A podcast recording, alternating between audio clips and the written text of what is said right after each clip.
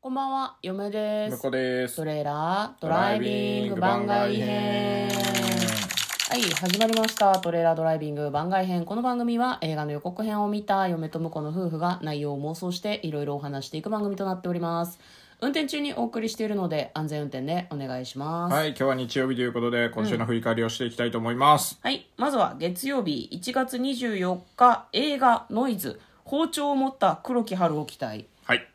という回を妄想しておりました。ノイズ。そうもですともねとコミックスかなんかだったのかねみたいですね、あのデスノートコンビのねえっ、と松山ケンイチ藤原ん藤原くんか達也くんねこの2名で達也すん 達也くんとくん付けでもねえなってちょっと思っちゃったささんさんかな3かな、うんうん2人とも年上ですからね、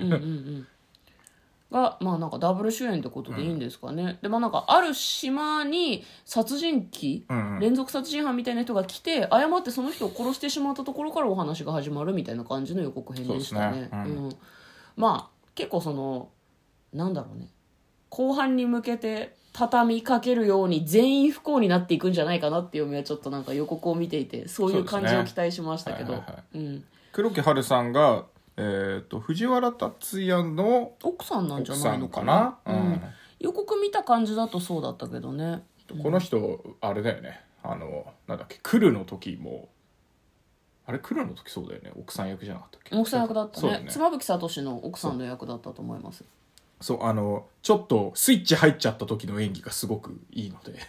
ななんか結構そのじ素の感じが普通っぽいというかそうそうそうおとなしくて普通みたいな感じだけど、うんただもともと舞台の女優さんだしどんな演技でもできるんだよねそうだ割とね、うんうんスイッチ入った時いいよね、うん包丁持って襲ってきそうでなんかあの愛情が裏返って憎しみに変わった時に何をするかわからないみたいな演技を見てみたい女優さんではありますよね。あの「ハンターハンター」にね、あの出てくるねビスケあのビスケじゃないビスケじゃないビスケじゃない、はいすいませんあのキメラアント編で出てきたさ水晶を持って、あの投資ができる人いるじゃんはいはいはいはいあの人とかやってほしい。ゴンのことが好きなそ女うそうその子うそうだそよう、ね。途中であの、約束を破ったからって言って、ぶち切れてゴンを包丁で襲うっていうね。うんぜひ実写版だったら黒木華さんにやっていただきたいですね。急なハンターハンターの話ですけど。もう長くなっちゃうけど、まあこの映画だとね、神木隆之介くんがいつもよりはっちゃけられるんじゃないかなっていうのを期待してましたですね。まあ、藤原竜也さんと松山ケンイチさんが主演だから。そう。だけどなんかポジシン。ョン的に一番なんかこう裏切りそうなポジションだから、あまあねなんか黒幕的な立ち回りをしてもいいし、あの、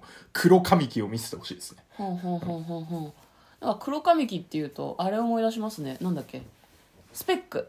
あ、スペック。うんはいはいはいはいスペックは割と言っちゃってる役じゃなかったっけそうだね。神木。超能力でね。うんうんうん。まあでもあれは、あの、最終的に味方になっちゃうから、あ、ネタバレではいや、まあ大丈夫じゃな いですか。何年も前の作品ですし。わかりました。は、はいまあ、ということで、ノイズを妄想しております。妄想の回は、まあ、1週間ぐらい、あの、遡って聞いていただければと思います。翌日、1月25日、ブラックボックス、音声分析的な仕事はいはいはい。という、えー妄想をしております。ブラックボックスが、どこだったかね海外の映画で、よヨーロッパアメヨリーカロッパだっけだったかねうんいやあのなんか音声分析官の人がまあそのブラックボックス飛行機に搭載されていた録音してる音声を聞いてまあその一旦は事故だかテロだかというふうにこう結論が出るんだけどその後それを分析し続けることでもしかしたら裏があるんじゃないかっていうことに気がついて奔走していくみたいな感じの映画なのかなと思いましそうた、ですねフランスの映フ画ランでスすねの映画ですね。うんこれだから、あの、実はこう操作してる、自分が全てこう改ざんしてるんだけど、もうこれを解き明かすんだっていう使命感に燃えて、何にも周りが見えなくなって、あの、実は嘘の証拠とかでっち上げまくってるんだけど、うん、あの最後の最後に気づくっていうね、そういう流れだといいなとか思いますねそうねなんか正義感に燃えて視界が狭まりすぎてしまった結果、なんか良くないことになってるみたいな妄想したんだったような気がいたしますねクワイエットプレイスとかねあのなんかこう耳をそば立てて聞く感じの映画かなと思ったんだけど意外と日常のシーンもありそうなので、そうあねのあのあれ系の映画緊張感を強いるからね我々にねうん、結あ構の映画館でポッ見プるとコーンとかね食うんじゃねえぞみたいなさ、そういうあの圧力を勝手に感じてしまう映画なので、まあ、これはちょっとそういうのがなさそうでポイントよく聞いてるシーンとかでポイント絞っていけばいいかなと思うのでそこはなんかあの見やすいんじゃないかなと思いますね他その,、うねあの音系の映画より。うんわかりました、んまあ、そういう感じで妄想自体は、まあ、25日分の配信を聞いてみてください、1月26日私たちの出身地は東京なんですという100の質問に回答する会をやっております、はい、まあ、そのどこ出身ですかっていう話、そうね私たちでも出生地は東京じゃないんだよねそうあのなんか地方ですね、んあのだから外帰り出産をされたのでそうだからあれなんだよね東京出身ですっていう時にちょっとなんか後ろめたさあるよねあそう出生は東京じゃないから、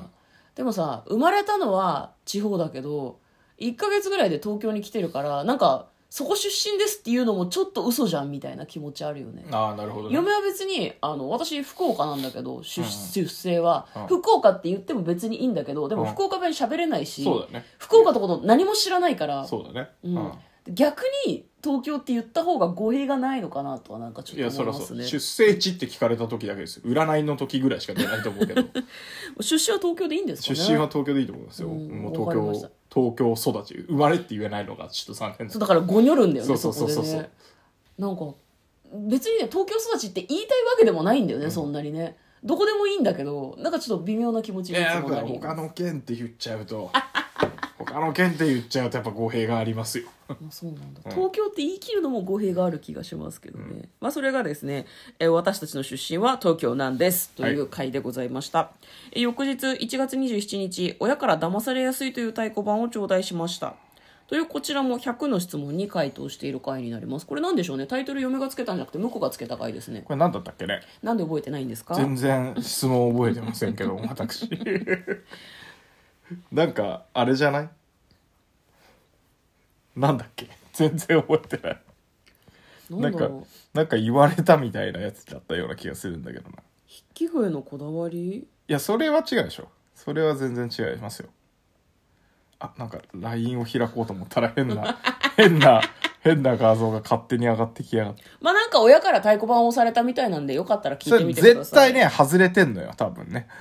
あの元々の質問からはうん、なんか大体ね、あのー話がずれてって、うん余計な話をして終わってるんですよね大体毎回ね、わかんないもあ、んねほら何人生一生に一度は口に出して言い話したいセリフだよ多分騙されやすいってそうこっからどうその話に繋がっていくのかは聞き直してみないとわからないちょうどわかんないですねはい、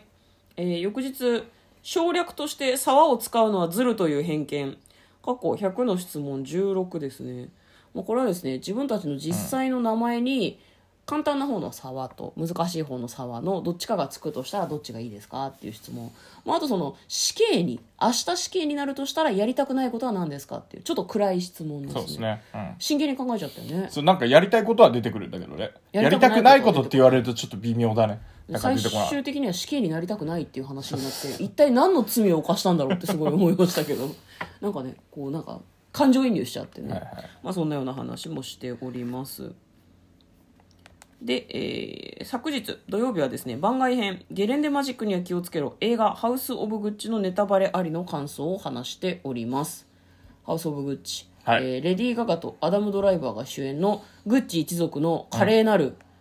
滅亡の歴史みたいな、そうねうん、そんな感じの映画でございました面白かったです面白かったですね、これはネタバレバリバリで言ってるけどね、レディー・ガガの絵力がすごかったしなんかこうわがままで利己的なんだけどでも愛がある感じとかもすごく良かったですよね、あと曲のかけ方が結構好きだったかなあ BGM ーなるほのどね入れ方うんあれジャレット・レトなんだ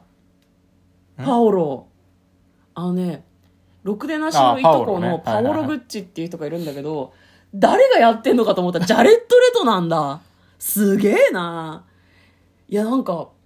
俳優さんってさカメレオン俳優とか言われたりするけどさ、本当に誰かに似てるなと思ったけど誰だか分かんなかったレベルで出てくると さびっくりするね確かにね気づかなかったねうんはえー、なるほどねなんかすごいごめんびびっくりしちゃって話が続かないわねなんかいろんなこう俳優さんが出てきていましたけど、んうんみんなねなんかハマり役でしたねすごくねそうねうん、面白かったです、まあ、あのなんだろうなどこが見どころだったかねネタバレなしでネタバレなしでうんネタバレなしかネタバレなしだと難しいけどな見どころそれぞれの思惑とかなんだろう気持ちの揺れ動きっぷりがすごくいいなと思ったけどなんか芯がある人はずっと芯があるんだよねレディー・ガガとかもそうだしなんか打算とかもあったりするのかもしれないけどそれよりも家族を愛してるみたいな気持ちが強いのかなっていうのが見どころではありましたね、うんうんそれがなんか変な風にねじれてってしまうんだけどねなんか愛が強すぎるがゆえにうん、うんまあ、そういう風に嫁はちょっと見ましたけどね、うん、なんかありますかうんいや特にまあうーんそうねまあでもなんかあのすごい頭脳戦とかさ、うんうん騙し合いみたいのを期待してないや、わかるわるかるわかる。うん期待してたけど、んどっちかっていうとハートフルだった気がするまあ確かにね。これは、うん。うんハートフルでしたね。そうだねだからうそんそっちもあそっちもあるよっていうのもちょっと念頭の上見た方がいいかもしれないですね、そうですね。うん結局その事実がベースだからそんなにその脈絡がある部分もあるけど、脈絡があるっていうよりなんかこじれてこじれてこうなっちゃうんだなっていうような感じだそうったねすごくねいやこの年になったからなんか見てられるなっていう気がするねなんか、そうねあの割とセリフで言うとぐさぐさくるやつが何個かあったような気がするんだけどまあ、そうね、うん大人になったなと大人になったちょっのでと思いましたね分かるし見てられるっていうのはあるよね、はいまあ、詳しいネタバレありの感想は、えー昨日配信しておりますのでご覧になった方はもしよければ見てみてください。はい、ということで今日はですね1週間の振り返りの回を婿と嫁でお送りしてまいりました。嫁と向こうのトレーラードドライビング番外編もあったね